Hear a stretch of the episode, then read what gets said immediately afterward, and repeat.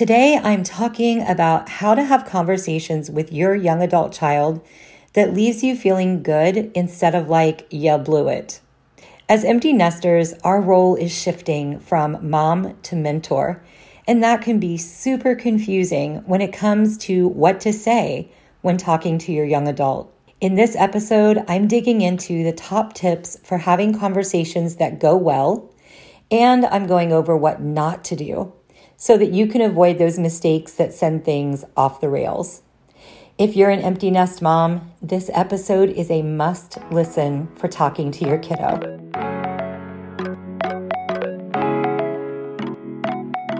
Hey, friend. Welcome to the Christian Empty Nest Moms podcast. Have you been wondering what's next for you? Did you pour so much of yourself into being a mom that now you're unsure who you are or what your purpose is? Would you love to wake up with excitement for the day, with God at the center of all you do? Are you ready to stop feeling like the best part of your life is over? Hi, I'm Jenny Good, Jesus follower, certified coach, and empty nest mom of three. Also, a big fan of snowstorms and hot tea. When my youngest left home, I was unsure who I was or what my purpose would be. The self help books were not enough. I needed something more. The enemy tried to level me through the death of my son, adult child estrangement, and empty nest syndrome. But God fought for me, and by His grace, I used my former pain as a platform to help my sisters in Christ. God revealed to me that we each have a unique soul print composed of our identity, purpose, and impact. I learned how to plug into my purpose and joy, and now it's my mission to help you do the same. So get ready for real talk, tactical tools, and inspiring stories about Jesus, purpose, joy, and parenting young adults. Grab your journal, your favorite colored pens, and a cup of tea. It's time for Christian Empty Nest Moms.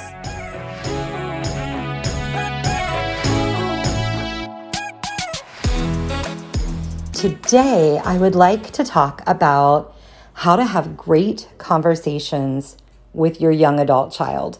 This is something that I am a work in progress about. I know firsthand how quickly that these conversations can go off the rails. And then you're left sort of sitting there going, What even just happened? Like, how did that get so messed up? My intentions were good. And then you don't feel good about what happened. You don't feel good about how you showed up. And it's confusing to know how you're supposed to even be mothering. So, hopefully, this episode is going to help you navigate those conversations a little better and to help you be able to come away from it feeling really positive about the way you showed up. So, the first thing is listen way more than you talk it can be tempting to jump in. And a lot of times when we think of listening, what we're actually doing is we're waiting for a pause in the conversation so that we can jump in and give our answer or our response to what's just been said. That's not the kind of listening I'm referring to here.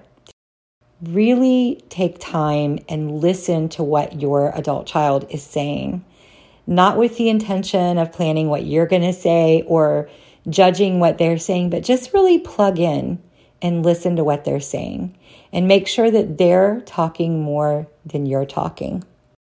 Also, be genuinely curious and interested. So, ask a few questions, not too many. I'm going to get into that here shortly, but ask a few questions, listen to those responses, be curious about you know what's going on with them or how they arrived at that conclusion or whatever it is they're talking about. Just be interested be curious. Try not to bring a lot of judgment into what you're hearing. The next thing is be an example of love. It can be so easy to want to jump into that judgment and that opinion giving and all of that and even if you're not agreeing with everything that you're hearing, my son will often ask me about a tattoo that he wants to get, even though he knows I don't agree with tattoos for him. I don't want him to get tattoos. Um, I'm not standing in judgment of anybody that has them, but I don't want him to get any, um, especially some of the ones he wants to get. So it can be difficult when that comes up not to go into defense mode, but I try to give my thoughts when he asks for them in a loving way and to be an example of love and really think about how Jesus responded to people, even people that he didn't agree with what they were doing. He came from a place of love and care. And we need to do the same thing so that we can shine a light of God for our children to see. In many ways, we can be a strong experience and example of what it means to be a Christian for our children. So just make sure that when you're responding, you're responding in love and allow space for them to arrive at their own conclusions. It can be so easy to like you know like remember when when you were in english class or something and the teacher asked a question and you want to throw up your hand like ooh ooh, ooh i know this i know this. It's like we know the answer and we want to tell them the answer. We want to shortcut them to the right solution. And that's that's normal. And there was a point in our lives when that was part of the job description of being a mom. When they would come in with a cut on their knee because they fell down on their bike. It was our job to help them arrive at the right destination, to get that cleaned off, to fix it, to put a band aid on it, and maybe give them a kiss and get them something to eat and drink to try to soothe them or distract them. It was our job to jump in and help them arrive at the destination that's better than where they are right now. Now we're in a new season. And our role is shifting from one of being more of like active mothering to being a mentor. And that's a hard adjustment to make sometimes, and that's okay. We're allowed to make mistakes and we're figuring it out as we go, just like they are. So just allow them some space to come to their own answers. Give them the empowerment to fail forward and know that you raised resilient children, mama. You did a good job. You gave them the the resiliency and the equipment that they need internally to bounce back from failures and to learn from mistakes. And we made mistakes along the way, still do. And hopefully we learned from them and keep becoming a better version of ourselves. And your kids need to be able to do the same thing. So those are some of the things to do. Now, what should we avoid doing? One thing is over giving opinions. If your child asks you what you think of something, then of course tell them. But again, tell them in love and not in defense mode or anger or guilt mode.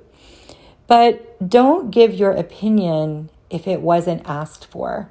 And while it was your job to give your opinions when your children were younger and they were growing up, and you were helping them to form their values by giving your opinions, now it's time for you to pull back from that and to only give your opinion when asked and to stay out of that space of over judgment.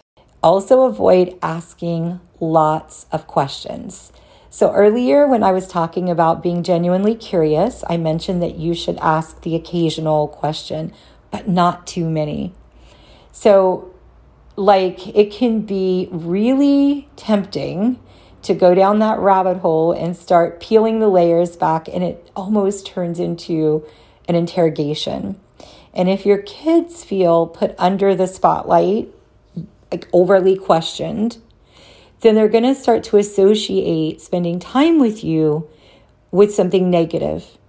And over time, they will start to avoid those interactions with you, which is what we don't want. You want to create good experiences so that they associate something positive with having conversations with you. And over time, they'll want to do more of that then. So ask some questions, but don't make it an interrogation. Don't get angry if their beliefs differ from your beliefs. This is a big one for me. Um, not too long after my daughter turned 18, she let me know that she was leaving the Christian faith and that she no longer at that point believed what I believed. And that was really hurtful. My youngest son has had periods where he goes back and forth on what he believes. And while he probably shares more of my beliefs than my daughter does, uh, we still don't see 100% eye to eye where that is concerned. And so for a long time, for me, I felt like they were rejecting me by having different beliefs than I do. And like they were really hurting me by that. And I am hurt if they've turned away from the Christian faith or if they're doing something that I know is not right for them to be doing. However, I've had to learn to not take that so personally. I am not angry at them for their choices. I love them and I let them know that I love them, regardless of what they choose to believe, and that I can disagree with their choices. I can disagree with their values or their actions, but still be very glad that they're my child and still be very, um, like, to think that they have a lot of value as human beings. So if your child is expressing beliefs that differ from your own, just remember to zoom out, don't take it personally, and also remember that what somebody believes at 21 may not at all be what they believe at 31, 41, or beyond. So this doesn't have to be forever. And a large part of where they will land with how they view Christianity and values has to do with how they see you walk that out.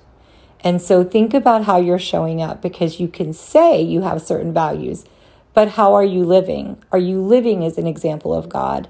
Are you living showing the light of Jesus and the love of Jesus? Doesn't mean we need to agree with them on everything, but it does mean that we should be mindful of how we're showing up. And next on my list is try not to micromanage their situations, their problems, or their lives. It's tempting to jump in and give them the answers. And this kind of goes back to allowing space for them to arrive at their own conclusions. Resist that urge to jump in, give them all the answers, shortcut the path. If they ask for your help, give them reasonable help. Don't enable them, but give them reasonable help. But don't try to manage the entire everything for them. Have faith in the fact that you've raised resilient children, children that know how to think, and that they are going to arrive at the destination. Now, if you have a special needs child, a child that maybe needs a little bit more direction, even as an adult, that's a totally different situation. However, be mindful that you are always creating the space for them to live at their highest independent potential. So they may not be able to do everything 100% on their own, but encourage them to grow into doing everything they can on their own and moving back from that managerial role as much as is possible. So keep in mind, this is a season. The conversations you have right now they might be a little tense and they might go off the rails sometimes, even in spite of your best efforts. But always just come back, do your best, and know that things between your child and you will not always be the way they are right now. You're transitioning into this season, and there'll be some bumps along the road, and it's totally normal. So I hope this has been helpful for you.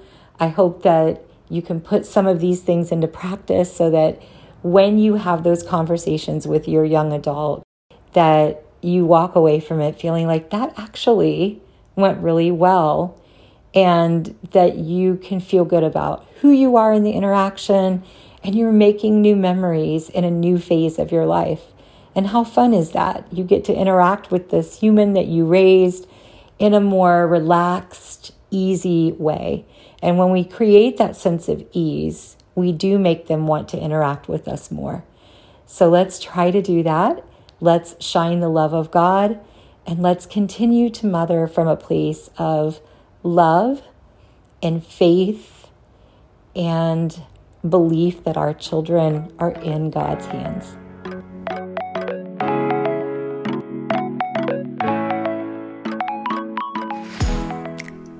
Hey, sister friend. Thanks for spending time with me. If this podcast inspired you, blessed you, or helped you in some way, I'd love for you to share it with another mom who could be edified by it. Also, the number one way you can thank me is by leaving a rating and review on Apple Podcasts. This helps more moms like us find and be blessed by the show. Remember, you are salt and fire. You're a daughter of the Most High King, and joy is available to you.